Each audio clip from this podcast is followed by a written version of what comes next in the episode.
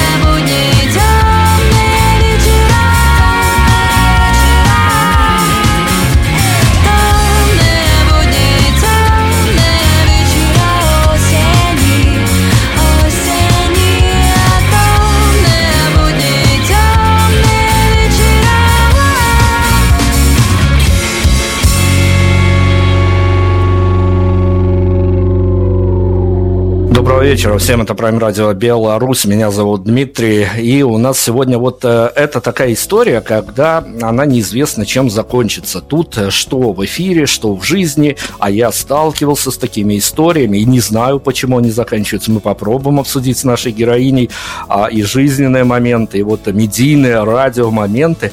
Это всегда история занятная, когда кто-то появляется в эфире второй раз. Это как второе свидание, не исключено, что оно будет провальным, не исключено. Вот оно точно не затмит, наверное, первое. Это мне в жизни говорят так о том, что второе свидание всегда почему-то немножко уступает первому. Может быть, вот эта вот химия теряется, может, уже не так волнуешься, черт его знает, тут есть разные моменты. Мария Ковалёва у нас сегодня. Мария, привет огромное. Привет, привет. Слушай, ну мы... сразу зарядил так, что второе свидание будет каким-то хуже, чем первое. Но же всегда свидание все равно. Хорошо, мы договорились, что будем с тобой на «ты», чтобы всем было комфортно. Но правда, порассуждай, пожалуйста, вот с позиции, я даже не знаю, не артистической, а чисто человечной. Вот это вот, в чем тут загвоздка, когда действительно, что с артистами бывает, что ты любишь их первый альбом, а потом они выходят в тираж, и ты особо их уже, ну, следишь, конечно, так, с зарядом бодрости, думаешь, что чем-то еще удивят, но все реже и реже происходит. И в какой-то обычной, совершенно бытовой жизни, ну, если второе, ладно, свидание еще каким-то романтизмом отдает, то уже пятое, десятое, уже, ну, как бы вот не торт, это в лучшем случае. Скажи, как ты думаешь по этому поводу, почему так происходит? Тут, мне кажется, все как в свидании, как во взаимодействии, зависит исключительно от человека или от музыканта, если мы говорим про музыку, потому что у некоторых музыкантов я с удовольствием слушаю и второй, и третий альбом, и синглы. Просто все зависит, наверное, от того, как человек в это вкладывается. Мне не очень нравится, когда люди пытаются повторить свой предыдущий опыт. Вот. И что в свидании, что в музыке, когда, ну, не знаю, например, та же самая Зиверт выпускает, извини, пожалуйста, Зиверт, если ты нас вдруг услышишь, но когда выпускается потом несколько песен, похожих на первый успех, просто для того, чтобы они еще чуть-чуть залетели, меня это расстраивает. Ну, то есть я такая, блин, опять одно и то же. Зачем? Зачем вы это сделали? Вот. Хотя я понимаю, что это работает.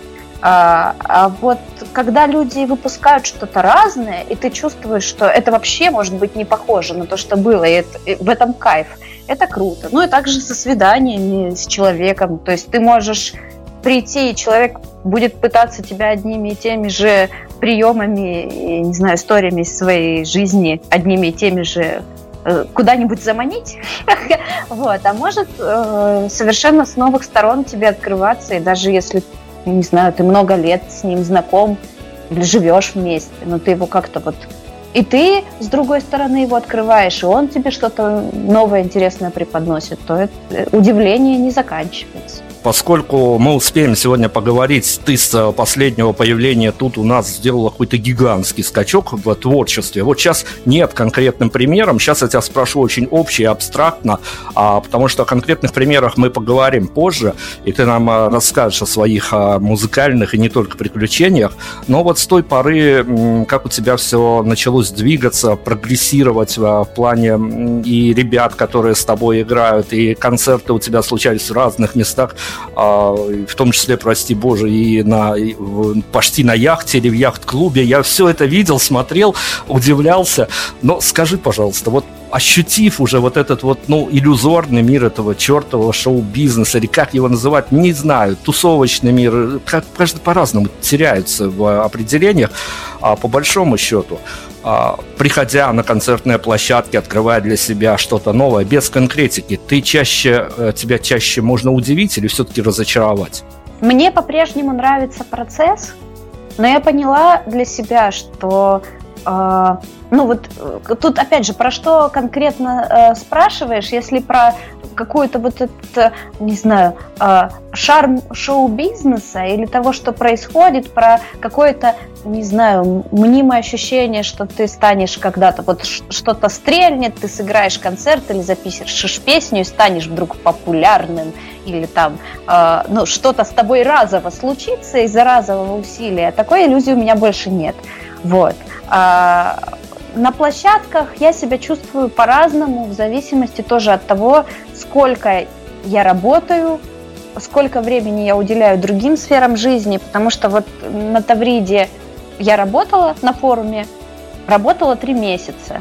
Вначале было классно, в середине было уже скучновато, я себе стала придумывать всякие развлечения помимо выступлений. То есть ты работаешь каждый день, даешь, там, считай, по сольному концерту, ну, не по авторскому, но играешь постоянно в этой вот, находишься в мечте музыканта, что ты постоянно в своей деятельности постоянно работаешь, это надоедает, если ты только на этом концентрируешься.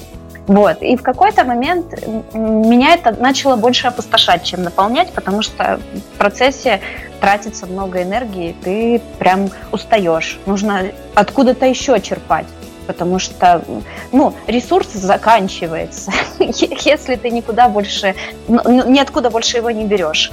Вот, поэтому я после Тавриды приехала, думала, вообще микрофон больше в руки не возьму. Потом ничего, отошла, какое-то время не пела, потом такая, о, нет, снова хочу петь, сейчас снова пою, вроде все ок. Если начинаю много петь, ну прям больше ничего не делать, то уже хочется уйти куда-нибудь и не петь. Слушай, ну сейчас мы к официальной части приступим, которую всегда хочется побыстрее проехать, но ты не столь часто появляешься у нас, и в общем в эфирах явно тебе не хватает этих эфиров, поэтому на официальную часть познакомимся, мы с тобой заедем. Наверное, я предложу тебе, давай, поскольку, ну как бы я не хотел это проговаривать, я представитель той самой страны, может быть, единственной на европейском пространстве, где сейчас вот по крайней мере, в близлежащих странах, где сейчас нету локдауна, и местные власти грузят, чтобы люди не носили маски, это я не оговорился, не носили маски, у вас все-таки некое подобие игрушечного локдауна происходит. Давай мы, наверное, все-таки пожелаем всем тем, кто, не дай бог, теперь болеет, побыстрее выздоравливать и вообще, конечно, беречь себя. Но я, по крайней мере, очень желаю, правда, вот мальчики, девочки, знаю, что много знакомых сейчас просто вот болеют, и болеют в каком-то таком, ну, странном состоянии, когда никто лечить не хочет, потому что лечить нечего. Это с моей стороны, я думаю, что ты присоединишься ко мне. Я всем желаю, тем, кто болеет, выздороветь. Сама я не особо приверженец, вот, прям супермер, но как бы это мое тоже личное мнение. Вот, поэтому сильно прям агитировать не буду, но всем выздоровления, вот, следите за своим здоровьем. Ну да, мы не за агитацию, мы просто всем желаем побыстрее выздоравливать. И слушайте, и нас в том числе, мы вам дадим заряда позитива. Хорошо, давай мы, чтобы я сейчас не цитировал какие-то выдержки из твоей официальной биографии, вот не бубнил тут это вот все, а расскажи в вольном пересказе те вехи, которые ты вот для себя обозначила как важные, для тебя вот такую маленькую художественную изложи нам историю. Я единственное, конечно, скажу, что у нашей сегодняшней героини в резюме есть прекрасная строчка, ее бы в трудовую книжку занести, о том, что она солировала на молодежной версии национального гимна России. С этой строчкой в резюме можно, если совсем станет грустно, можно вступать в единую Россию, и все будет хорошо. Но это я такой социально значимую обозначил точечку, а дальше ставлю многоточие, дальше ты продолжай. Вот все, что считаешь нужным, что тебя когда-то радовало, или какие-то вот маячки, которые ты расставляла у себя на пути, озвучь нам, пожалуйста. Окей, хорошо.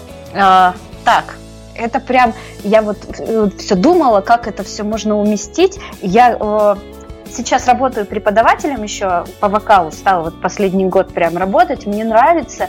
И я, когда созваниваюсь там или встречаюсь с учениками, с новыми, я говорю, что «Здравствуйте, меня зовут Маша, и я пою уже 18 лет».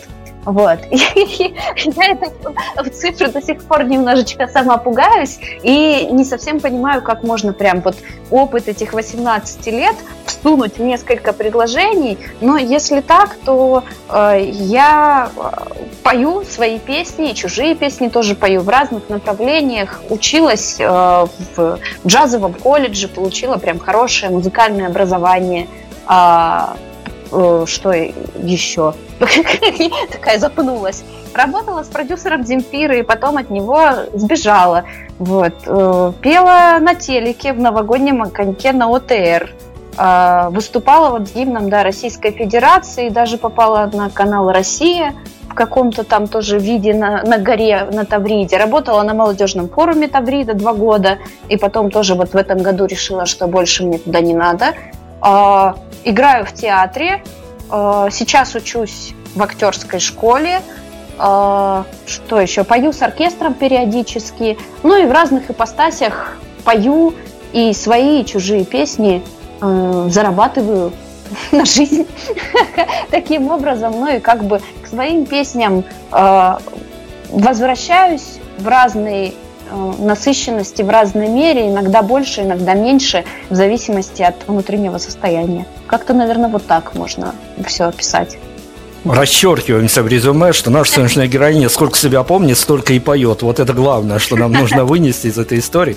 Слушай, понятно, что многое с тобой, очень многое с тобой случилось, даже когда за тобой вот так вот удаленно мониторишь, а видишь действительно, что с тобой случаются не только какие-то чудеса, но и какие-то коллизии, причем, ну, наверное, это этапы творческого пути, но поскольку ты оговорилась о том, что у тебя есть еще и театральная деятельность, у нас почему-то в этом сезоне достаточно часто забегают театралы, они почему-то полюбили радио, не знаю, почему, я все мечтаю дожить до времени, когда на радио у нас в эфире, в аудиоэфире, появится фокусник, это будет уже верх маразма, но театралы к нам забегают, хотя, не знаю, театральное интервью, все-таки театр нужно, если музыку еще можно слушать в любых условиях, театр нужно смотреть живьем, но у меня от них есть формулировка, и ты, как участник события, опровергни, либо подтверди ее, о том, что любой театр, даже маленький, даже независимый, это то место, где количество интриг зашкаливает и обгоняет по количеству интриг на квадратный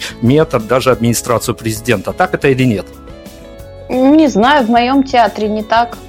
Ну, может быть, я еще, конечно, не знаю. Хочется сказать, либо я еще мало в театре, либо я не в том театре, но вроде я уже 3 года в театре тусуюсь, и у нас скорее такая братская тусовка, но у нас и театр называется «Театр Чо», и у нас называется все это «Пацанский театр».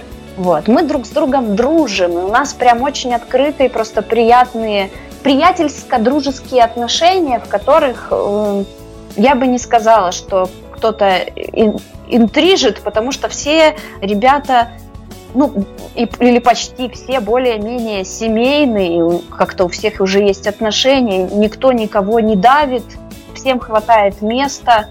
Ну, это, по крайней мере, то, что я вижу, и просто комфортно, приятно все проводят время. Это не... Я бы не сказала, что прям суперкоммерческий тоже театр. Это театр, в котором театралы отводят душу от своих коммерческих проектов и творят то, что им хочется. И мне на самом деле очень нравится, я очень радуюсь, что я попала именно в такую тусовку, что нет каких-то вот козней, нет каких-то конфликтов, мы просто друг с другом дружим и делаем прикольные спектакли. Все, платья ножницами не режут, толченое стекло в туфли не засыпают. Прям все, можно сказать, что действительно очень хорошо. На этом уже можно остановиться в плане интриг театральных, потому что я чего только не наслушался. У нас еще есть инфоповод с тобой. Мы сейчас упадем на твой трек, который вышел вот-вот-вот. Понятно, что... в медийном пространстве, так или иначе, он был засвечен достаточно давно. Теперь он уже вышел на цифре. Скажи, пожалуйста, представь композицию. И, ну, я знаю, что есть же такие болячки у артистов, когда с каждой из композиций, с каждым синглом та или иная история связана. Другое дело, стоит ли ее рассказывать на публике. Поэтому право тут как комментировать композицию, которую мы послушаем, я за тобой полностью оставляю. Хорошо, но песня называется «Открой», и как раз в плане нее, да и, собственно, в плане всех остальных песен я очень открыта, потому что, ну, как-то, когда ты пишешь песню, и ты ее уже выпускаешь, ты ее выпустил, ты песни, мне кажется, больше раскрываешь вот прям такой душевной обнаженки, чем даже рассказом про то, почему она написана. Вот, и эта песня для меня... такая квинтэссенция, наверное, благодарности и доброты, и ощущения счастья от того, что бывают в мире все-таки нормальные, адекватные взаимоотношения между мужчиной и женщиной, что некоторые вот стереотипы, они все-таки... ну, не всегда оправдываются, и, короче, не всегда тебе должно быть плохо, а где-то может быть и прям хорошо, и классно, тебя могут любить и ценить, и в этот момент ты чувствуешь доверие и открываешься человеку, потому что эти отношения действительно этого заслуживают. Вот, про эту песню, очень теплая, очень добрая, я очень рада, что она появилась. Такие. Вот такой вот развернутый полностью комментарий. Нам ничего не остается, только как уйти на музыку. Мария Ковалёва у нас сегодня. Мы сразу же после композиции вернемся, будем говорить дальше. Оставайтесь.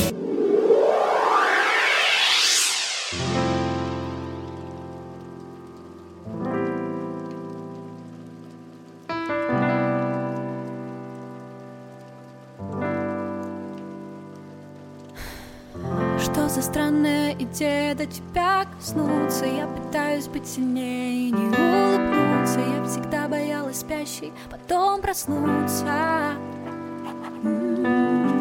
Чтобы всем казаться смелой, надо что-то прятать. И всем гордым королевам запрещают плакать. Но я чувствую с тобою, что я вижу знаки, которые ведут меня и снова заставляют жить.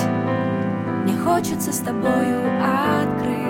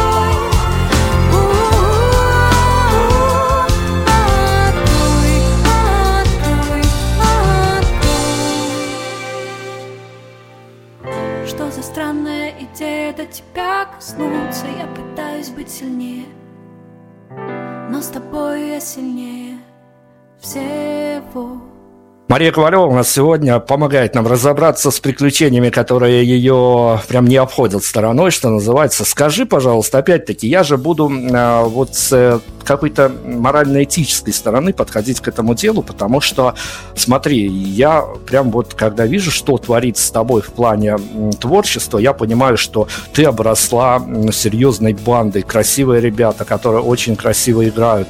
А твой саунд, он стал настолько, ну, я не знаю, настолько каким-то восхищающим, что прям вот бежишь за этими всеми и струнными делами туда и все. Но ведь ты, я понимаю, сколько тебе всего стоит делать то, что сейчас делаешь. Ты многое, наверное, многим жертвуешь, чего-то недополучаешь, чего дополучают обычные, в хорошем смысле слова, обыватели, которые живут своими вполне насыщенными жизнями.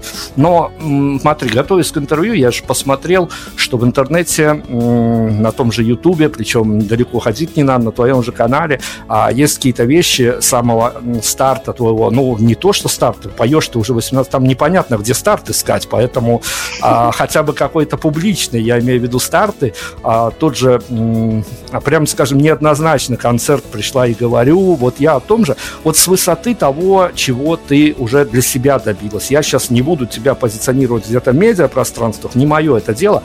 Есть вещи, которые тебе бы по-хорошему, вот не то, что там кликом мышкой, а по-хорошему, в каком-то идеальном смысле, хотелось бы не то, что удалить из публичных пространств, а немножко заблюрить. Кроме каких-то, не знаю, фотографий меня с моими бывшими, наверное, нет. С бывшими? Да. Есть еще но я, по-моему, это заблюрила. Я оставила это для себя в надежде, что когда-нибудь я это все-таки пересмотрю и смогу над этим просто как-то посмеяться, ну, уже так по-доброму, но я не пересматриваю. Пока что у меня есть несколько серий какого-то там моего блога, который я давно вела, и ну, я даже не помню, может быть, он и в открытом доступе лежит.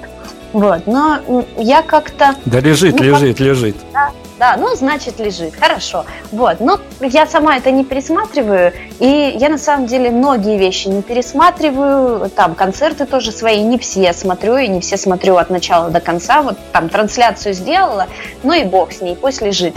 Вот, и как-то, не знаю, вот каких-то позорных вещей, которые мне бы хотелось прям убрать, не знаю, но они же были когда-то, они же когда-то мне что-то приносили, поэтому, наверное, ну, вот самой пересматривать не все хочется. А, кстати, концерт «Пришла и говорю», я периодически пересматриваю, я вижу там свои косяки тоже, какие-то вокальные неточности, но я считаю, что это прям большая, хорошая работа, выпускная такая, которая у меня была, и, ну, такой мощный концерт в плане постановки для 17-летней девочки, которая только-только тогда оперилась и куда-то выходила, прикольная штука.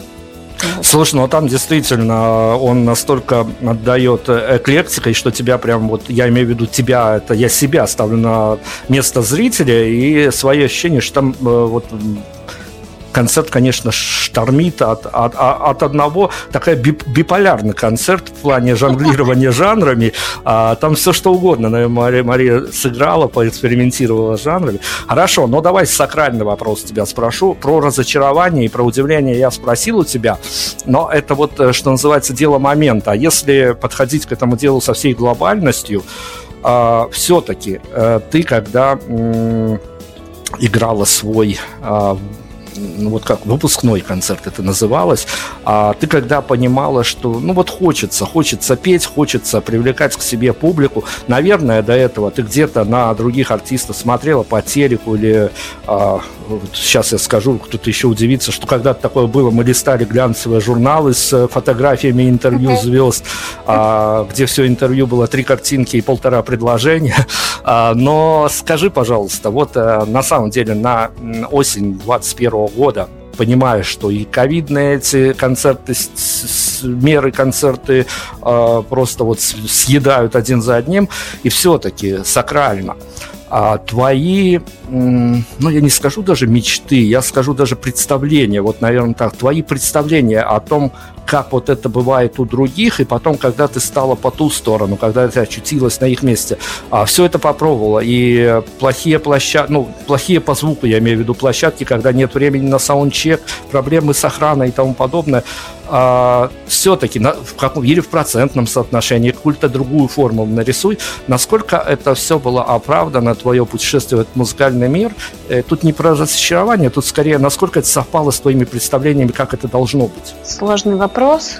Я на самом деле до сих пор не понимаю до конца, чего я хочу от этого и сейчас, и чего я хотела от этого тогда. Я шла за какими-то ощущениями того, что мне нравится это делать, и что если я пойду куда-то в другое место, то я, ну, буду жалеть о том, что я этого не сделала, что я не пошла там учиться на музыкальное, что я не попробовала себя в этой области, что я, в принципе, там стану уделять этому меньше времени, меня это расстраивало.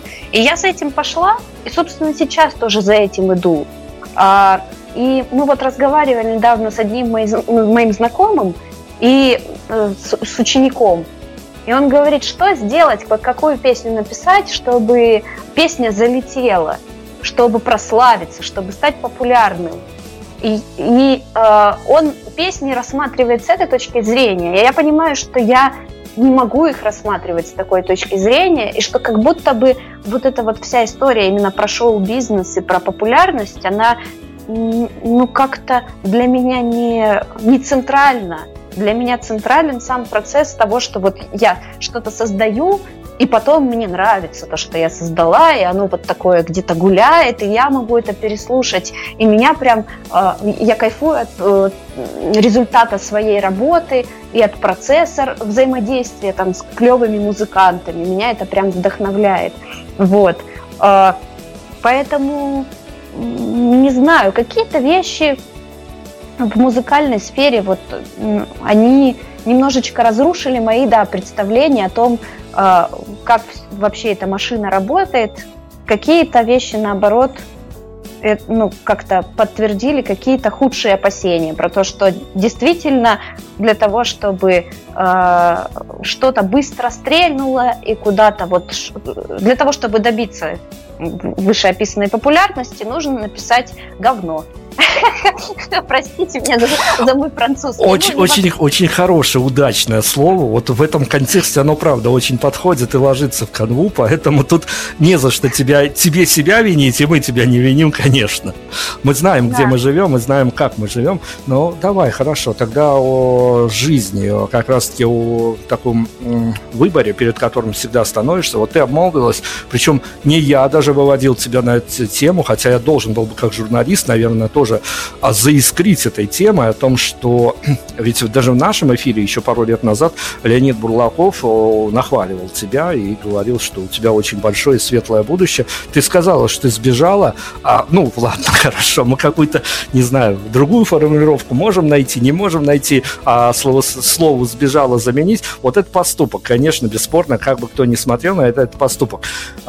Часто приходится задумываться вот над какими-то абсолютно такими вещами. Я в плане того, что каждый артист ведь хочет, чтобы за ним был, если не медиа, имидж какой-то закреплен, то он никогда не вляпается в истории, за которые ему самим перед собой, не перед публикой, там конфликты с публикой, они так или иначе случатся, самим перед собой сложно будет ответить, зачем я это сделал, зачем я туда пошел и тому подобное. Часто в последнее время накрывает вот этот вот именно момент выбора, когда надо сказать... Вот по каким-то своим причинам самоцензурой воспользоваться. Пойду я туда играть, не пойду. Выступлю ли я там, размещу ли я эту песню там или там. Вот этот вот выбор, он часто мучает? Ну, он приходит сейчас, да. То есть, тут очень важно из своих ценностей, понимать свои ценности, для чего ты это делаешь, что ты вообще хочешь от музыки, от творчества, и на что ты готов пойти, и ради чего. То есть, я понимаю, что если я тоже напишу говно, то, скорее всего, оно пойдет. Ну, то есть, и шансы в какой-то степени увеличиваются на то, что это может в какой-то степени сработать и куда-то меня продвинуть. Только зачем я это сделаю и что потом будет, мне, ну, как бы варианты развития событий, которые я себе представляю, не очень нравятся. Потому что те, кто слушает меня сейчас, привыкли к качеству музыки, и я тоже привыкла к своему качеству музыки, я просто не могу себя заставить начать писать что-то, что мне не понравится, во благо того, чтобы это якобы понравилось там большинству. И мне очень грустно думать о том, что большинство любит вот то, о чем я говорила. Мне очень хочется верить, что все-таки есть... люди, которым нравится красота, и мне хочется делать красоту. Вот. Так, хорошо, давай от обратного пойдем. Я не буду размениваться на мелочи, и у какого еще артиста мне придется спросить о такой громкой истории. Ну вот все-таки участие в этом скрипоносном проекте, который делал новую версию гимна вашей страны, куда уже больше-то называется, он по большому счету в твоей жизни что-то изменил, и я даже не буду спрашивать, открестилась бы ты сейчас от этой истории, не открестилась. Она уже есть, и от нее никуда не денешься. Я о пост-реакции, о пост в таком жизненном постпродакшене. Что-то в твоей жизни изменилось, когда ты вот с такой скрипоносной темой засветилась? На момент, вот когда я светилась, оно светило мне. То есть это дало мне возможности. Как, не знаю, ты проходишь какой-то уровень, и тебе открываются дверки. И ты можешь в эти дверки пройти, но потом ты там тоже проходишь уровни, и дальше уже, не знаю, эта ачивка не действует. Вот.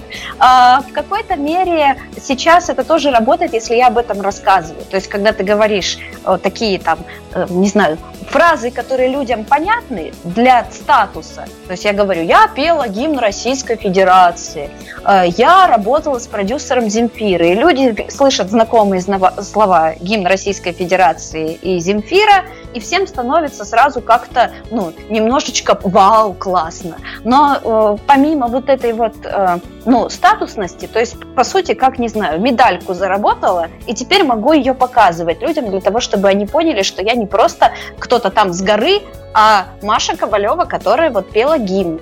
И это, ну, как бы чем-то помогает. То есть в резюме галочка стоит. Но по факту, не знаю, вот такие какие-то маленькие возможности что-то где-то это дает. Не открестилась бы я от этой ситуации точно, потому что я знаю, что я ее сама притянула, и я этого хотела. Я когда вышла с колледжа, я думала о том, что я хочу вот что-то такое сделать для страны. Именно у меня был какой-то такой пунктик почему-то в голове. И когда я это сделала, все, теперь отрезала, теперь я уже сделала для страны то, что нужно было. Я чувствую, что это проект, который мне прям нравился. И мне очень нравилось исполнять гимн. Я даже там на Тавриде в какой-то момент вот в прошлом году боролась за то, чтобы мне оставили, ну, меня оставили дальше петь эти строчки. Потому что там были тоже конфликтные ситуации по этому поводу и немножечко смена состава для обновления имиджа. И я такая, нет, я хочу петь, мне нравится. Мне просто кажется, что если гимн кто-то и должен петь, то все-таки люди, которые, ну, что-то при этом чувствуют и что-то в это вкладывают. Какую-то вот тоже... Смотри, но это же извечная история, когда любые те, кто смотрит со стороны, будь то какие-то спортивные соревнования, будь то какие-то отчетно-выборные концерты или отчетно-выборные корпоративы, и такие в Беларуси точно бывают, я не знаю, как у вас, но всегда со стороны смотришь на... то ли заслуженных артистов, то ли вот эта вот молодежная музыкальная индустрия представляет свою версию гимна, всегда кажется, что этот момент, конечно, исполнен пафоса, и это пафос уже самой высшей пробы, уже выше быть не может. Вот когда поешь с ребятами на сцене гимн своей страны, ты какие чувства испытываешь? Ну, гордость, наверное, что еще? Гордость и, не знаю, какое-то вот прям ощущение... радости. Я не знаю, вот пафоса какого-то именно, я не знаю, что называть пафосом. Это просто вот ощущение, то есть есть моменты, когда ты поешь песню, и она тебе не нравится, или ты чувствуешь, что в ней вот, ну, какая-то низменная эмоция, или тебе не свойственная, а в гимне я прям чувствовала, что я, не знаю, свечусь, и как будто бы что-то отдаю и рассказываю про то, как вот на самом деле нужно себя чувствовать. Отдаю тепло, которое должна бы отдавать страна вот, и родина людям, которые на ней живут. Как-то вот, ну, не знаю, какой-то обмен происходил. При этом я не могу сказать, что я чувствую это вот какие-то такие чувства к власти конкретно или к государству, такой теплоты, но я это чувствую вот к природе, и это вот какое-то, не знаю, наверное, истинное раскрытие родины, природности, естественности. По-другому не могу описать, почему. Отличная эмоция, неправда, действительно настоящая. Я с белорусами разговаривал, которые пели гимн, они тоже на чистом глазу говорят, что, ну, понимаешь, это все-таки, как бы на это кто ни смотрел, внутри это по-настоящему непередаваемое ощущение. Давай тогда мы снова на музыку, с тобой уйдем. Никаких... Нет, давай я все-таки попробую с тобой вот такие заиграть в эту игрушку, попробую, потому что, ну, я понимаю, что у артиста должны быть моменты, когда... нужно сказать вот именно то, что, возможно, ну, вот в любой другой будний день или выходной день не удастся публично сказать, поэтому посоветуй нам сейчас выбрать из твоего бэкграунда музыкальную композицию, которая когда-то выходила в каком-то твоем эмоциональном состоянии, настроении, но и на нее абсолютно никто ни ставок не собирался делать, ничего. Но по стечению обстоятельств, скажем так, не удаваясь в подробности, у публики она своего не добрала. Мы сейчас можем чего-то такое грохнуть, чтобы реабилитировать ее хотя бы еще одним радиоэфиром. Мне хочется, чтобы мы включили «Вот и все». Я не скажу, что публика чего-то не добрала. Тут же в зависимости нужно смотреть вообще, какой предел того, когда она уже доберет. Вот, но песня хорошая, классная. Слушай, это правда. Я честно скажу, что это, наверное, еще один маленький триггер был уговорить тебя на это интервью, потому что я с этой песней в момент ее выхода и в видеоверсии, студио-лайфовской видеоверсии, и в аудиоверсии я с ней давно гуляю. Я спрошу у тебя об этой композиции обязательно. Вот ее название очень удачно коррелируется с последним. Ну вот если не придираться прям вот, а где-то нафантазировать, вот прям эта фраза, наверное, вот с момента начала чертовой пандемии коронавирусной иногда приходит себе в голос и коррелируется. Вот и все. Маша Ковалёва у нас сегодня, мы вернемся и продолжим.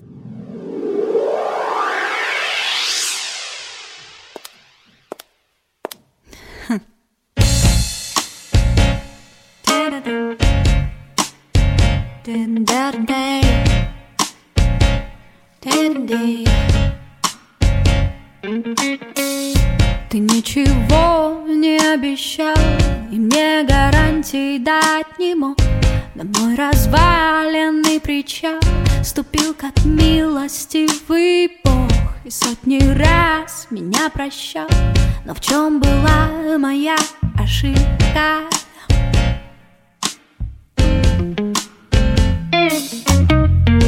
Ты говорил, твое тепло меня прогреет до костей, но все продрогло и прошло, и в серой паутине дней мне только мерзко и темно за показательной улыбкой. Вот и все, вот и все,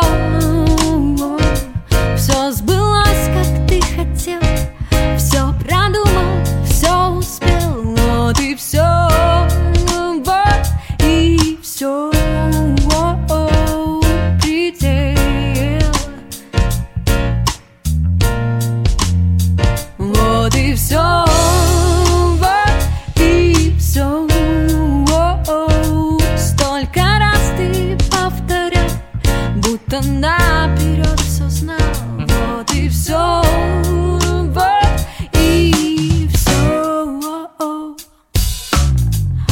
Ты говорил, что я не та, кого возможно обижать. Будь добрый, объясни тогда, где я успела налажать, где я серьезно подвела, чтоб я теперь была спокойна.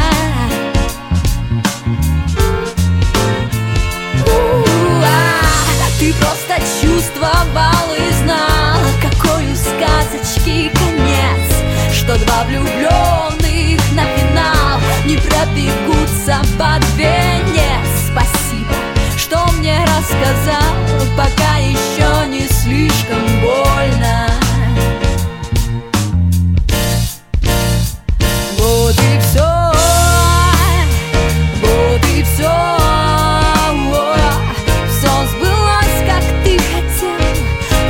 Продумал, все успел, вот и все.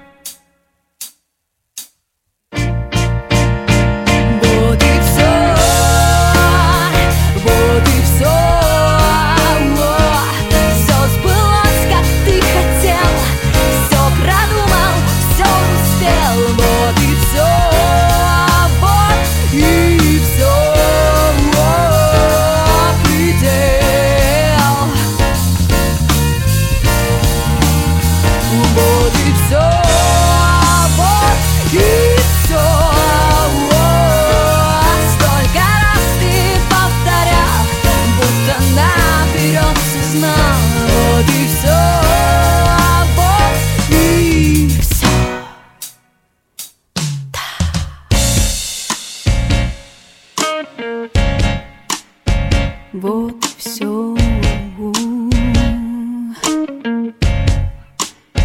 вот и все, да, вот и все, да, вот и все.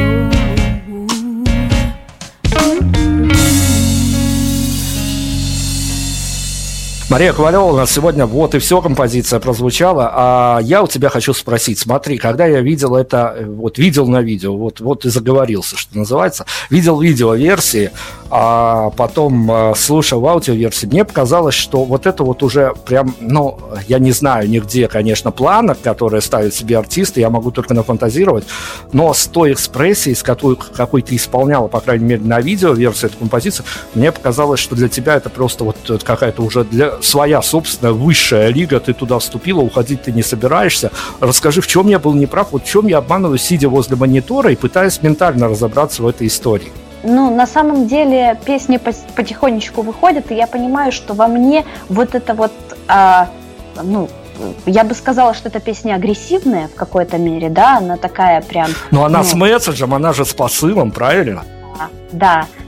И таких песен, ну, она не одна такая, то есть есть еще такие песни, они звучат периодически, их не так много, но вот это вот, наверное, не то что даже агрессия, но какая-то, даже не знаю, как-то темпераментность, она проявляется и проявлялась в песнях, но сейчас, наверное, вот она даже, знаешь, она не в плане вокального развития, потому что я понимаю, что в колледже меня настращали прям хорошо, и я умею прям сейчас делать мощные штуки, но именно в плане вот раскрытия моего эмоционального, я над этим сейчас много работаю, там, с психологами, вот, прохожу курсы разные, у меня вот эта вот агрессия и какая-то способность высказывать то, что я хочу высказать, она появилась, ну прям вот так вот раскрылась относительно недавно, и в песнях она раскрывалась чуть раньше,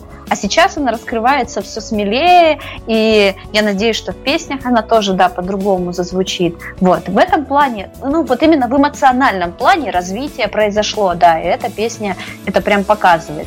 Мне, кстати, кажется, что песня «Засыпай», она тоже прям очень сильно показывает все это дело. Просто они немножко разные по музыкальному сопровождению, но энергия у них примерно одна и та же. Вот. Ну и вот смотри, коли уж я сказал волшебное слово «месседж», то давай мы попробуем эту тему затронуть. Она актуальна ровным счетом и в пику той самой пандемии, которая уже косит народ не столько физически, сколько морально, и многие меняют свое мировоззрение, а плюс к тому, что очень многие из вашей стороны мне в интервью говорят, что прямо это вот чувствуется, что люди устали от официальных каких-то повесток дня, федеральных, там, радио, телек, уже все становится немножко повторяющимся и, как следствие, скучным. Поэтому даже те, кто раньше с осторожностью к этому относился, теперь идут в интернет искать себе новых героев. И эти новые герои, конечно, находятся. Вот, герои, которые писатели, песенные артисты, особенно которые сами пишут себе же песни, вот они становятся какими-то, ну, не сказать, что я не хочу глобально там говорить героями, не героями, но, по крайней мере, помогают людям справляться с какой-то такой энергетической пустотой, закрывать их энергетические дыры, которые организовываются в отсутствии вменяемой повестки. Вот скажи мне, пожалуйста, тебе, ну, наверное, давай я сразу спрошу глобально, хотелось ли быть, и если хотелось, то для своей аудитории, для людей, которые, ну, вот пишут, дают тебе фидбэк, пишут тебе какие-то необычные сообщения, может быть, даже пишут ночью сообщения о том, что сейчас где-то там в горах или где-то еще слушают твою музыку, тебе хотелось бы для них быть каким-то человеком, который проецирует какие-то важные для тебя смыслы на данный момент? Мне хотелось бы, и я чувствую, что я являюсь, вот, и я стараюсь быть... Стараюсь не очень стараться и быть органичной в этом, потому что когда это ставишь основной целью, то есть я должен быть, там, не знаю, вдохновляющим человеком, я должен быть примером, то это, ну, может быть, для кого-то работает, но для меня это мои же ценности иногда гасит, потому что я говорю людям, что все хорошо, ну, что я стараюсь донести песнями, месседж, собственно. Все хорошо, ваши эмоции, даже если они какие-то вот агрессия или злость, или грусть, это нормально, проживайте их, вы в порядке, вы уже полноценны, с вами все ок.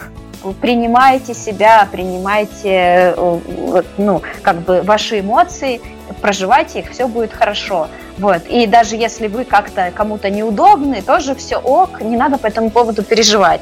И я тоже стараюсь, ну, как бы, когда начинаю переживать, что ой, я мало пощу что-то в инсте, перестала вести активно блог или чего-то, я думаю, Маш, с тобой все в порядке.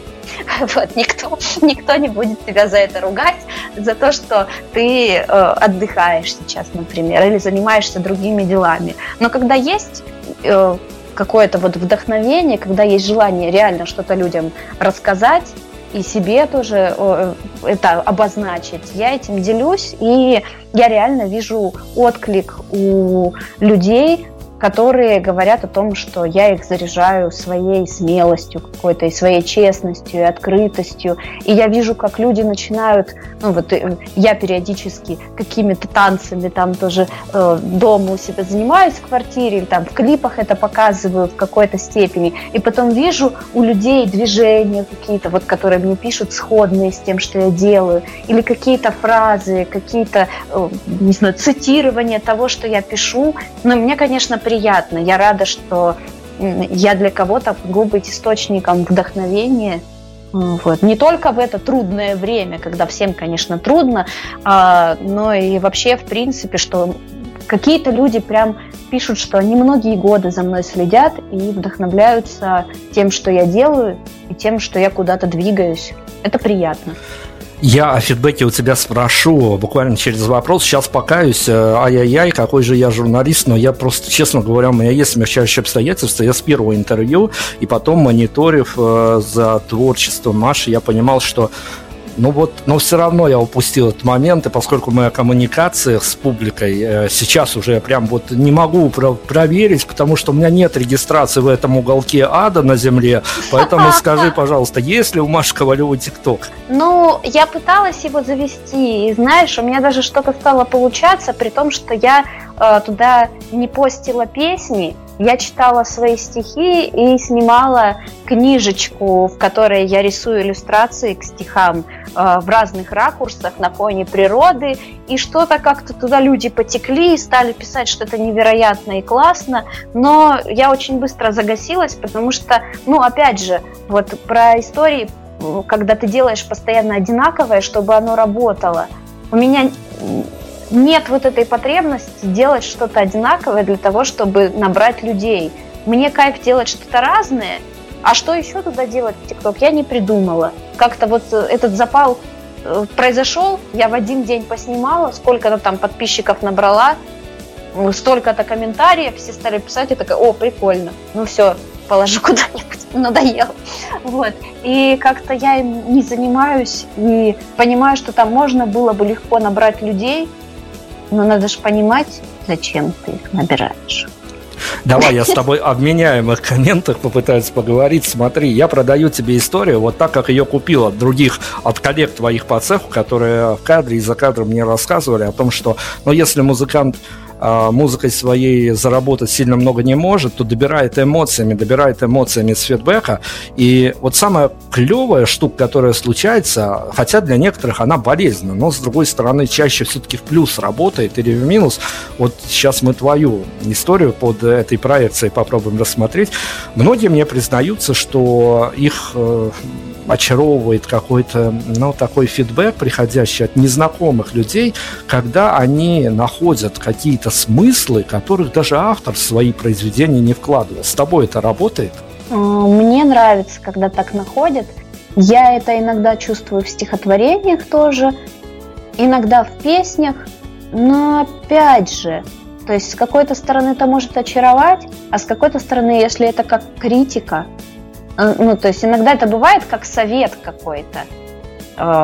Не то, что люди такие, о, я услышал здесь это, классно, а о, я услышал здесь это, и увидел в клипе вот это, но было бы еще клево, если бы ты в конце разделась там и с пианистом бы замутила в конце. И такой думаешь, нет. Так, нам придется маркироваться сейчас 16+, это я шучу, конечно, я понимаю твои эмоции, да. Вот. Или когда ты садишься в такси, и человек спрашивает, что ты делаешь. Говоришь, ну вот пишу музыку, о, а поставь. И потом он такой, ну все классно, но вот тут вот скрипки не хватает. Вот скрипку запиши, ты точно станешь суперпопулярный. И слушай, все. Но если таксисты разбираются в скрипичных, это уже какой плюс. Да, но я не очень люблю вот, ну как бы, я люблю фидбэк, когда восхищаются. Я люблю фидбэк, когда вот что-то внутреннее для себя находят и рассказывают о том, что почувствовали. Но когда что-то вот дополнительное пытаются предложить, я очень к этому не очень отношусь. Окей, у нас еще 2 композиции в эфире должно прозвучать. Это будет полуфинальная. Финальную мы с тобой выберем попозже. А перед этим я у тебя хочу спросить, вот как раз-таки, если мы о критике и тому подобное, я под страхом смерти людям, которые мне эти закрытые репорты предоставляли, обещал, что я в эфире не буду называть имен и тому подобного. Выполняю обещания, но тем не менее могу завуалированно апеллировать этим знанием. Так вот, особенно русские рок-музыканты, ну, видно, у них давно уже выгорание началось, поэтому все инструменты хороши. В данный момент это уже давно началось, с 2019 года. Мы в 2019 году первый раз заметили эту штуку, начали нанимать на зарплату хейтеров, которые, даже если пост чего-то не добирают, приходят в соцсети и разжигают, чтобы поднять актуальность того или иного поста. Просто вот биржа хейтеров где-то существует, и рок-музыканты, да и поп-музыканты, конечно, но рок-музыканты, поскольку мы ближе к этой музыке, они, вот для нас удивительно, что они нанимают на зарплату хейтеров. Если бы мы с тобой сейчас пофантазировали, вот прям без каких-то цензурных рамок, и попробовали нафантазировать какого-то фантома, идеального хейтера для Маши Ковалёвой, какими качествами он мог бы обладать? Я не знаю, я даже об этом не задумывалась. Нет, я задумывалась. Это, ну как, я встречала таких людей, которые, ну даже не знаю, это, наверное, это не хейтеры, это завуалированные хейтеры, которые вроде как желают... Латентные. Ну да, вроде желают добра, но на самом деле они очень недовольны. Я считаю, что я не очень радую сексистов, вот, и что я внешне выгляжу, и, ну, вообще, в принципе, я выгляжу вроде бы как такая домашняя девочка, но когда я показываю зубки в каких-то своих песнях или там вот как-то не оголяюсь в клипе в угоду какому-то мужскому, в кавычках, я не знаю как, ну, такому прям мужскому взгляду, то мне начинают прям рассказывать про то, что я какая-то не такая, и там вроде бы и да, вроде бы и нет. И как-то не знаю, ну вот какие-то такие вещи, они меня очень, очень сильно задевают, вот, и, наверное, могут как-то что-то вызвать, какие-то волнения и в моей душе, и в душе людей, которые читают, потому что, ну, все-таки я акцентирую внимание на том, что девочки, любите себя, будьте вот для себя. И тогда появится партнер, который будет к вам тоже уважительно относиться. Вот. И иногда вступаю вот в жесткие конфликты с людьми, которые считают немножко иначе. Ну, у меня просто есть свой там бэкграунд, по которому я прям, ну, очень не люблю таких людей.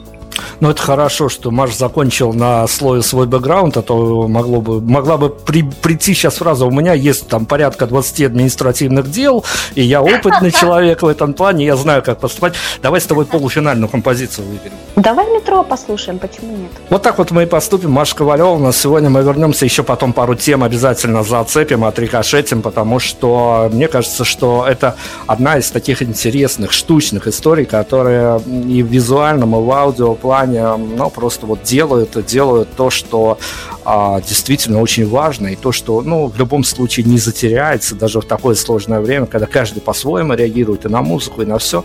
В общем, попытаемся еще какие-то вещи отзеркалить и что-то применить даже на практике. Слушай музыку, вернемся. Prime Radio. Ваш правильный выбор.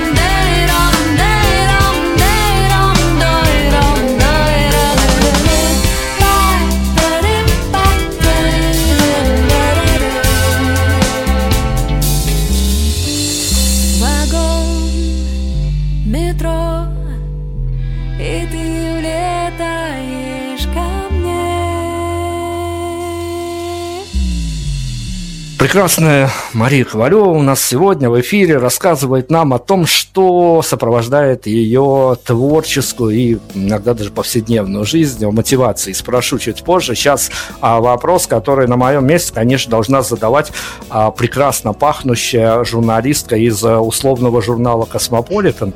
Маш, скажи, пожалуйста, собираясь на свой очередной концерт, для тебя что сложнее, выбрать сет-лист песен на этот концерт или платьишко? Ой, если посмотреть в мой Инстаграм, можно понять, что выбор платьишка как раз-таки для меня история, ну, не то, что ничего не значащая, но я не могу понять, что мне нужно надевать на свои выступления.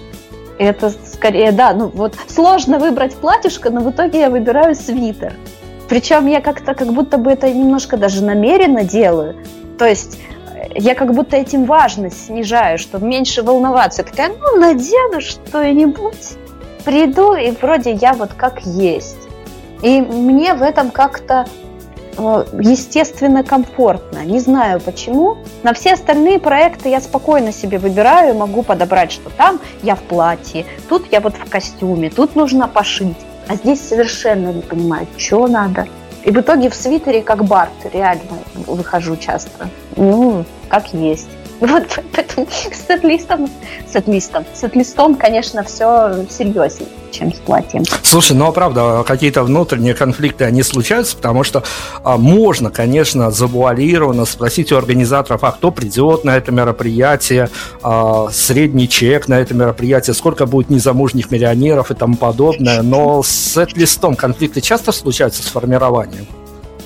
С авторским нет, потому что на авторский сет-лист я выбираю обычно места, в которых меня никто особо не ограничивает в том, как все расставить. Я просто говорю, что будет мой авторский концерт. И там уже по драматургии, по ощущению тоже места самостоятельному я выбираю, что будет играть сегодня. То есть если это там квартирник и по составу инструментов. Если квартирник мы играем втроем, и это какое-то просто помещение, люди придут еще бодрые, хочется бодрячка побольше. Если это будет большой концерт, где я собрала струнников и клавишника из Ростова привезла и всех там уже напихала, то, конечно, это будет все с размахом. Я поставлю больше произведений, где я написала эти партии струнные, вот, и все это расставлю так, чтобы человек, кто бы это ни был,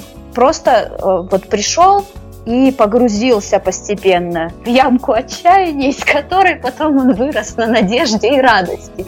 Вот такая вот формула у меня построения концертов практически всех таких больших. Вот. А если место какое-то каверное и спокойное, вот мы в «Чайной» играли, то там я постаралась выбрать песни помягче. Ну, как-то тоже это все, видимо, раз от раза уточняется, понимаешь, что что-то заходит чуть больше, что-то чуть меньше. Надо еще поработать над этим. Ну, смотри, от журнала «Космополитен» мы перейдем к формату вопросов, которые мог бы задать условно ведущий Первого канала. И я хочу у тебя спросить, зная интеллигентность твою и понимая, что ты можешь быть абсолютно разной, и для многих на вот этой вот площадке разные, совершенно разные по смыслу, но для зрителей и слушателей нет разницы. Главное, чтобы их артистка, знакомая, любимая артистка появилась. Но тем не менее, я уверен, что с твоим прогрессом, так как ты прогрессируешь рано или поздно, и там это случится. Но где бы раньше оно могло случиться? Ты себя где раньше видишь, по крайней мере, в эфире программы «Что, где, когда» или в эфире «Вечернего Урганта»?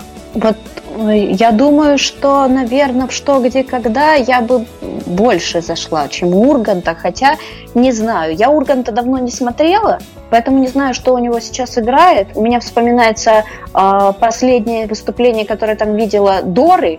И, конечно, с Дорой мы совсем разные, ребята. С Дорой вы совсем разные. Прям опять придется употребить биполярное слово. Да, вот, поэтому, не знаю, вот «Что, где, когда» прикольно было бы, интересное место. Я об этом даже не задумывалась никогда, о том, что там можно хотеть сыграть. Ну, то сейчас мы проковыряем дырочку в пространстве, и Зеланд все сделает. Ну вот я почему взял эти разные полюса, потому что, мне как что-то, надеюсь, понимающим журналисту, конечно, органичнее было бы видеть Машу Ковалёву, конечно, в «Что, где, когда», хотя и того, и другого мы желаем. Но опять-таки, продолжу вопросы, которые любят задавать на том же Первом канале. Вот скажите, пожалуйста, Мария Ковалёва, вас когда в последний раз накрывало на концертной площадке, либо в одиночестве, либо с вашей прекрасной бандой, многочисленный или малочисленным лайт-составом на акустике. Вот когда последний раз, правда, накрывало ощущением того, что все мои нервы, все мои издержки от того, что я получила в жизни, они не зря, вот здесь сейчас они не зря, я поняла, что вот именно стоя на сцене, я на своем месте. Наверное, последний раз прям вот на своей музыке это накрывало летом на концерте, на открытом воздухе. Было много музыкантов и...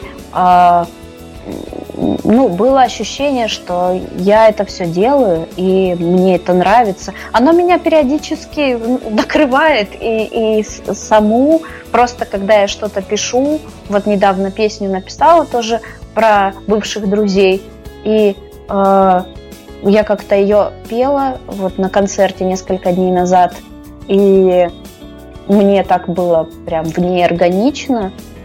Но это вообще, это приходящее ощущение, оно происходит и во время исполнения джаза, и во время обучения других людей вокалу. То есть иногда чувствуешь, что да, устал и не хочешь этим заниматься сейчас, сегодня, в ближайшую неделю, но в целом оно в процессе, я бы даже сказала, что практически постоянное. Я не чувствую этого совсем, только либо когда аппаратура ужасная, вот, либо когда песня, которую мне приходится петь, совершенно ужасная.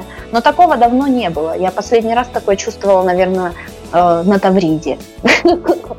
Года полтора назад. Я сейчас не буду долго формулировать. Я спрошу. Мне, как я сказал вначале, мне кажется, что ты не добираешь по медийности, но журналисты люди ленивые, я их понимаю. Кто-то сейчас вообще радуется и говорит, что пандемия, никуда нельзя ходить, все, до свидания. Тем не менее, на осень 2021 года, понимая, как в музыкальной сфере что работает, и, в общем-то, наверное, где-то уже в силу возраста, в силу эмоционального состояния, разбираясь, как и в бытовой сфере, что работает в плане, я имею в виду, что до сцены есть какая-то хоть короткая дорожка, но ты ее должен пройти либо с кем-то, либо без кого-то, либо с продюсером, либо без продюсера.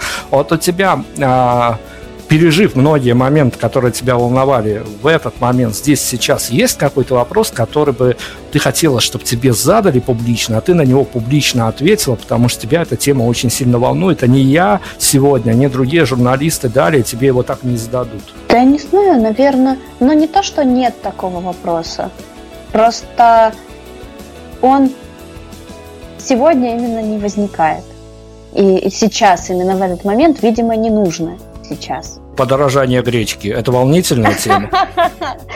Нет, подорожание гречки – не волнительная тема. Ну хорошо, давай на практике тогда я у тебя попрошу. Вот смотри, опять-таки, многих же, те, кто копается в творчестве, человек, который нравится, артист, либо группа, они пытаются немножко поглубже копнуть, потому что, это действительно интересно. Это такие истории, которые для тебя кажутся личными, значимыми, чтобы понимать, как это все творится. Мне 90% артистов говорят, что песни из космоса приходят, это лучшая тема, чтобы закрыть неудобный вопрос. Но если допустить, что песни приходят не из космоса, а вот они являются какой-то историей такой, которая подсмотрена за кем-то, либо в твоей жизни случилось, либо тебе рассказали интересную историю, и тебя это натолкнуло. А если песни допустить, что песни берутся из реальности, вот понимая, что с этим миром что-то не так. Это, мягко говоря, последние годы песни пишутся все более злые, либо наоборот идем от обратного, что чем злее на улице, тем светлее в душе, и песни хочется тоже писать в противовес происходящему. Знаешь, песен вот последние 2 года, я не скажу, что не пишется. Они пишутся, но в гораздо меньшем количестве, и я не знаю, связано ли это с пандемией или еще с чем-то, но я для себя чувствую, что у меня просто есть много материала уже. Я столько всего написала, что нужно обработать и выпустить, что я пока себе просто не могу даже позволить. Но оно все равно прорывается, то есть какие-то вещи меня там цепляют, и я все равно про них пишу, но я чувствую, что мне нужно сначала обработать то, что уже есть. Вот, оно прям лежит у меня скопом, там песен 30, наверное, еще, которые нужно дописывать, доделывать, и я в основном работаю с тем, что есть, и как-то меня это устраивает, я выполняю свои обязательства перед этими песнями, я так считаю. Есть книжка прекрасная у Элизабет Гилберт, называется, по-моему, «Обыкновенное волшебство», она там пишет про то, что к нам идеи приходят как такие вот сущности, да, то, что ты говоришь, идеи из космоса, песни из космоса, они все равно сопряжены с нашим опытом, у меня это абсолютно личные истории в большинстве случаев, там, исключая несколько песен, но, тем не менее, вот то, что музыка приходит какая-то, ты все равно чувствуешь, что это вот энергия, которую нужно преобразовать и вернуть обратно, и тогда будет душа спокойная. И вот их сейчас вот столько накопилось, что даже особо как-то нового ничего не проявляется.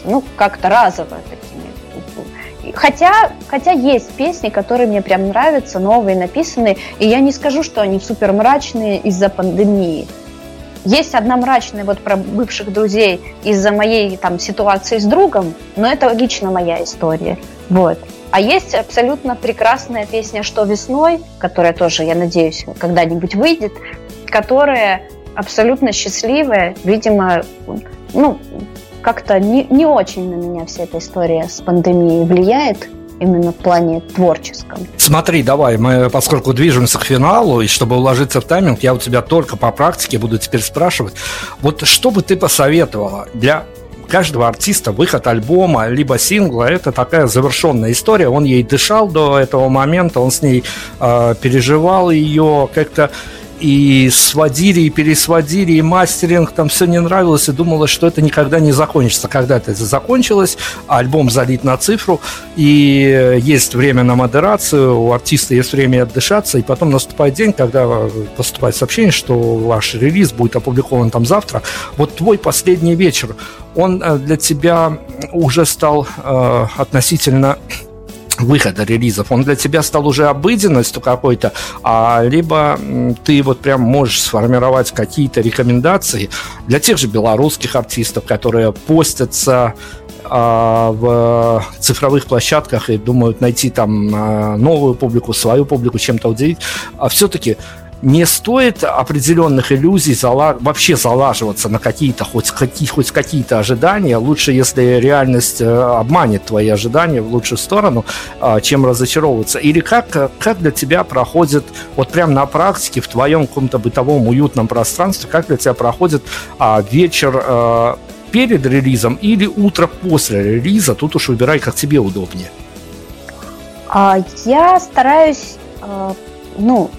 не разлениться в этот день и все-таки сделать усилия для того, чтобы песню послушали. У меня сейчас появились, я так не знаю, по секрету, не по секрету скажу, но у меня появились обязательства, некоторые мои песни взяли на лейбл, и я теперь немножечко там чуть-чуть артист.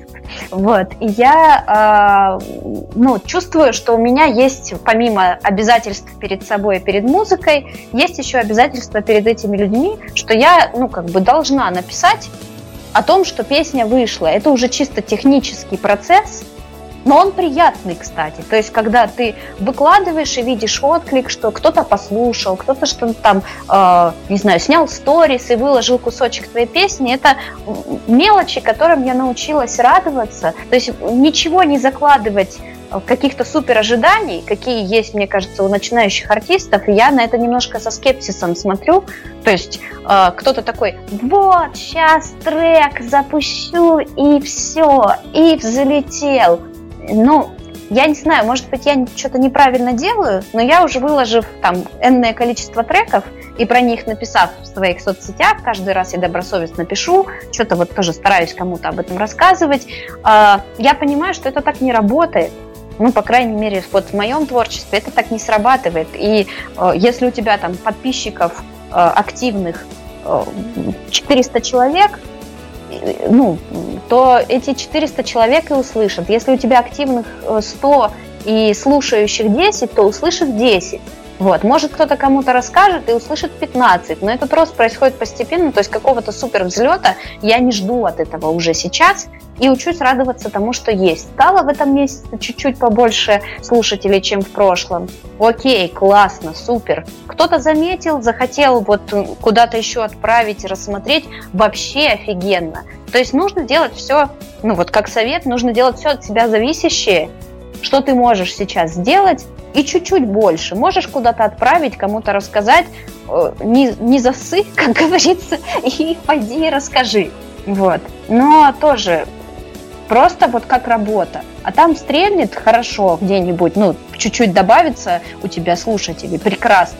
Нет, это все равно твоя работа. Ты должен ее делать, просто потому что вот надо ее сделать. Это твои обязательства перед песней тоже, если их можно так назвать.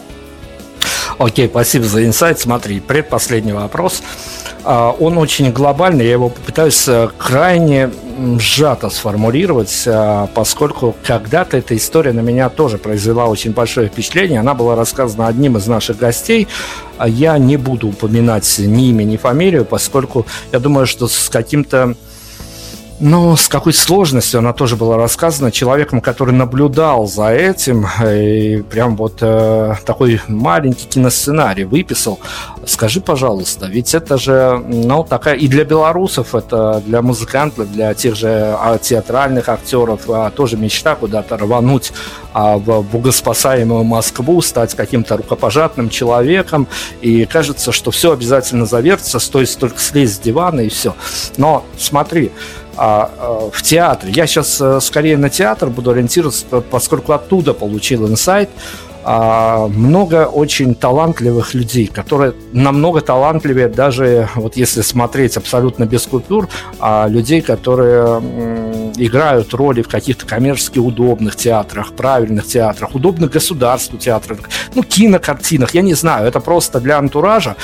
Но смотри, тут в плане совета с тобой обращаются как к участнику событий. Ведь многие мальчишки и девчонки очень талантливые, которые не просиживают где-то в клубах или в геймерских клубах, не ждя там нового альбома Оксимирона богоспасаемого и тому подобное, а что-то делающие и безумно талантливые еще делающие, они... Ну, по большому счету, многие из них так и останутся ноунеймами, и они живут с этим комплексом ноунеймов. Скажи, пожалуйста, можно ли в реальности понимать, что ты очень талантливый человек, но в силу нехватки чего-то, ресурсов, финансов и тому подобное, ты останешься ноунеймом, и с этим тебе придется жить? Ты встречалась с такими вот киношными историями, когда безумно талантливые люди все-таки остаются ноунеймами? Я встречалась, и я, честно говоря, предполагаю, что я могу тоже в этой истории остаться.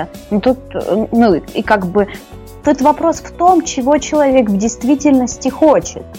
То есть, если ты хочешь стать неймом, и ты понимаешь, что у тебя есть для этого, ты талантливый человек, и ты хочешь, чтобы тебя увидели, ты хочешь, чтобы тебя видели все время, ты готов взять на себя ответственность за то, что у тебя будет, например, другая загрузка, другое количество общественного внимания, другая ответственность перед окружающими, другие деньги. Если ты все это готов получать и готов для этого выполнять какие-то действия, про которые определенно знают люди, которые крутятся там и в шоу-бизнесе, и в кино, и в сериалах, то есть они же выполняют вот эти специальные вещи, связанные с биполярным словом, вот, которое мы уже упоминали, вот, или не только с ним, в общем, какие-то другие действия, которые свойственны все-таки медийной сфере. Если ты готов это делать, то мне кажется, что люди, которые это будут делать, они пробьются. Просто действительно ли эти люди хотят стать неймами, или они только грустят, потому что это должно хотеть? Потому что это вот для меня сейчас такой центральный вопрос того вообще, что я делаю, а хочу ли я популярности, а готова ли я к этому, а готова ли я вещать, зачем мне это, то есть зачем мне куча народу, которая будет следить за мной, что я им буду рассказывать, что я готова для этого сделать. Какие жертвы будут? Готова ли я пожертвовать? Они будут тебя на руках из подъезда в булочную носить, это уже немало.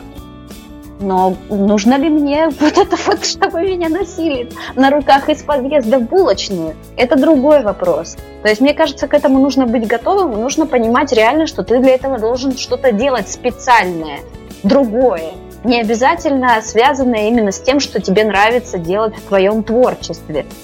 И что если ты занимаешься исключительно тем, что ты хочешь, что тебе нравится, и...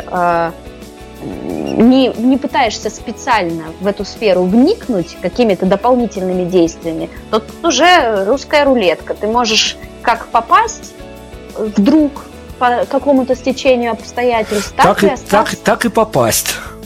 Да, так и не попасть совершенно и остаться вот в процессе, я не знаю. Я учусь по этому поводу просто не комплексовать, потому что я чувствую для себя, что это на самом деле не так страшно. Что мне самое страшное, это если я не буду получать удовольствие от процесса. То есть, если я буду петь тупые песни, которые мне не нравятся, меня начнет тошнить через неделю, если не раньше. Или если я буду делать какую-то скучную работу, или делать одно и то же, или играть в каком-то спектакле, в котором я чувствую, что я, не знаю, агитирую людей на то, во что я на самом деле не верю. Вот это для меня будет трагедия. Вот. И я понимаю, что я готова, если вдруг это придет, если это нужно, если действительно мое творчество в том виде, в котором мне нравится, должно понравиться большому количеству людей, как-то окрасить их жизнь красками, то это, если я буду к этому готова, реально, если мне это нужно, то оно придет.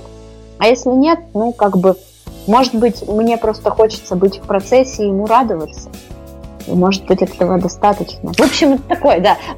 Процесс, конечно, занятие то еще себе. Попробуй найди мотивацию. Особенно вот сейчас осень, зима впереди. Попробуй найди мотивацию. Просыпайся, за окном темно, снег. Вся эта мерзость. А вот ты, надеюсь, будешь в голове держать, что все площадки открыты, и выбирать между хорошими предложениями, где мне спеть, сыграть там или там. Слушай, я финальный вопрос хочу. Мы как хорошие люди должны, как концептуалисты, уйти из-под этого интервью, поэтому мы сейчас закольцуем все наше интервью с тобой в один вопрос. Мы начинали с тобой о том, как может сложиться второе свидание. И вот если числительное мы из этой фразы исключим, оставим только слово «свидание». Смотри, абсолютно неважно, какая-то придуманная белорусская или российская барышня, желательно из глубинки, потому что в глубинке как-то и музыка по-другому поднимается, поверь, я вот честно, есть репорты и об этом, чем дальше от каких-то центральных городов, тем люди ответственные относятся к авторам в плане любви, в плане обожания, в плане переживания эмоций. И заодно мы сюда привлечем историю о том, как я у тебя спрашивал, платьишко или сет-лист. Так вот, выдуманной нашей барышней, эфемерной, фантомной, но с хорошим настроением, собирающейся на свидание, сет-лист из 5 песен Маши Ковалевой, которая стоит включить в свой походный гаджет, чтобы прийти на свидание с ожиданием какого-то хорошего, хорошей концовки, по крайней мере, какого-то, если не киношного, то уж вполне бытового хэппи-энда. Окей, поехали. Так, пусть будет это, вначале, конечно, имя твое.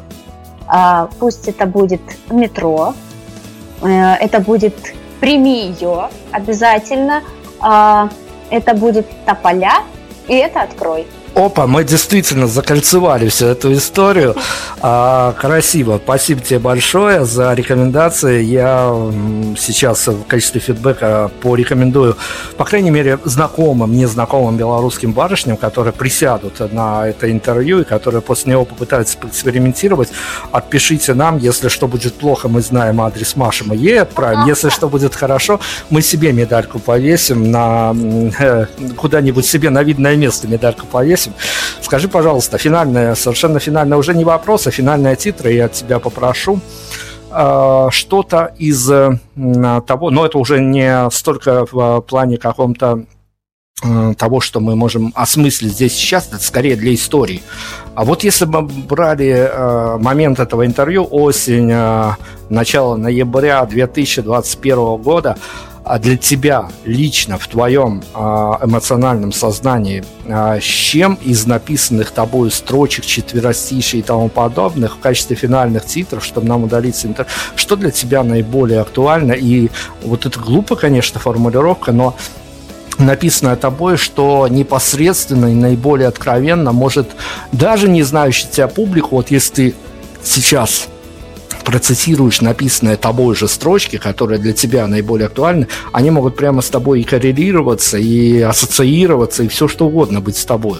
Но это будут слова из еще не вышедшей песни, из одной из последних написанных. Давай, несмотря на то, что это осеннее настроение, я процитирую припев песни «Что весной». «Верю я, что к тебе все вернется обратно. Верю я, что к себе ты вернешься обратно. Верю я, что к тебе все вернется обратно, что весной». Я могу только добавить, что лично я и небольшая, но боевая редакция Prime Radio верим в то, что у нашей сегодняшней героини все обязательно будет хорошо. И главное, чтобы вот каким-то образом...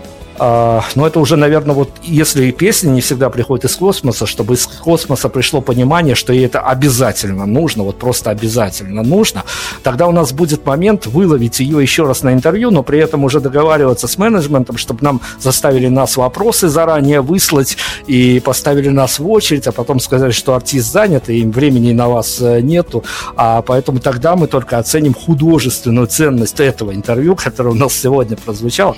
Маш, спасибо тебе огромное.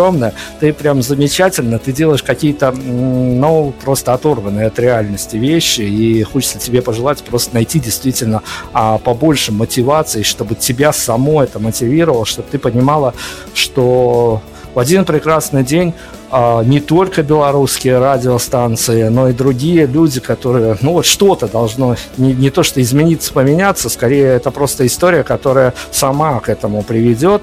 И, ну, наверное, лучшее время будет тогда, когда тебя будут звать на концерт, а ты будешь говорить: ребят, давайте я сначала в график посмотрю. Ну, в этом месяце вам не светит, поэтому мы тебе этого всего желаем. Спасибо огромное. Я обещал за тобой финальный трек выбора, за тобой оставить. Пусть будет имя твое, но оно уже звучало 1,5 года назад, но в другой аранжировке. В новой версии? Ну хорошо, давай.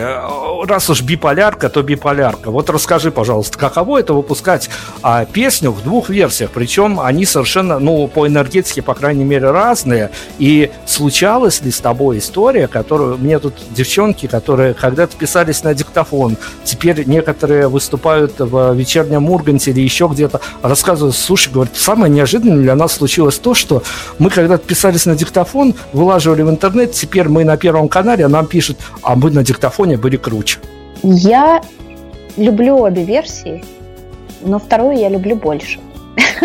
Вот. И я знаю, что вторая, ну, чувствуется больше, и отклика на нее больше, потому что она реально вот, ну, она не из той необходимости, даже не необходимости, она тогда она была написана вот как-то в таком состоянии, типа, ну надо уже записать, запишем.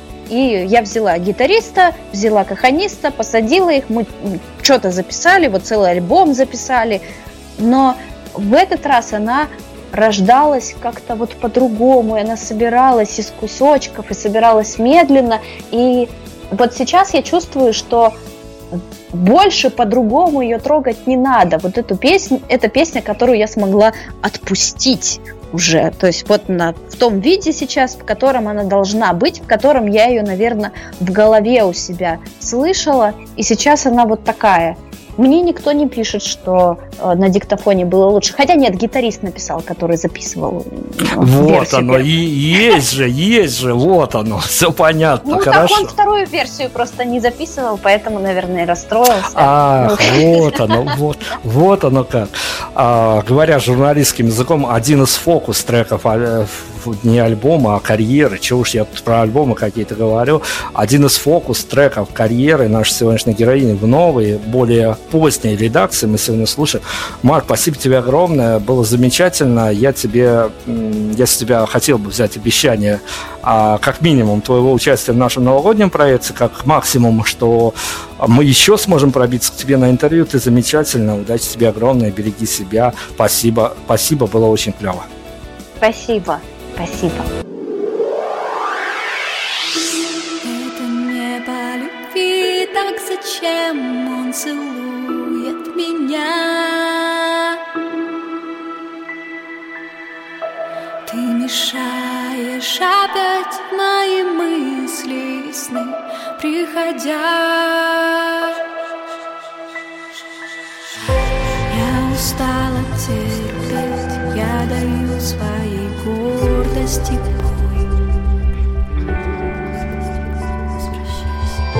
Если ты не мой бред, возвращайся домой. Туда, где даже ночью струится свет, туда, где поле.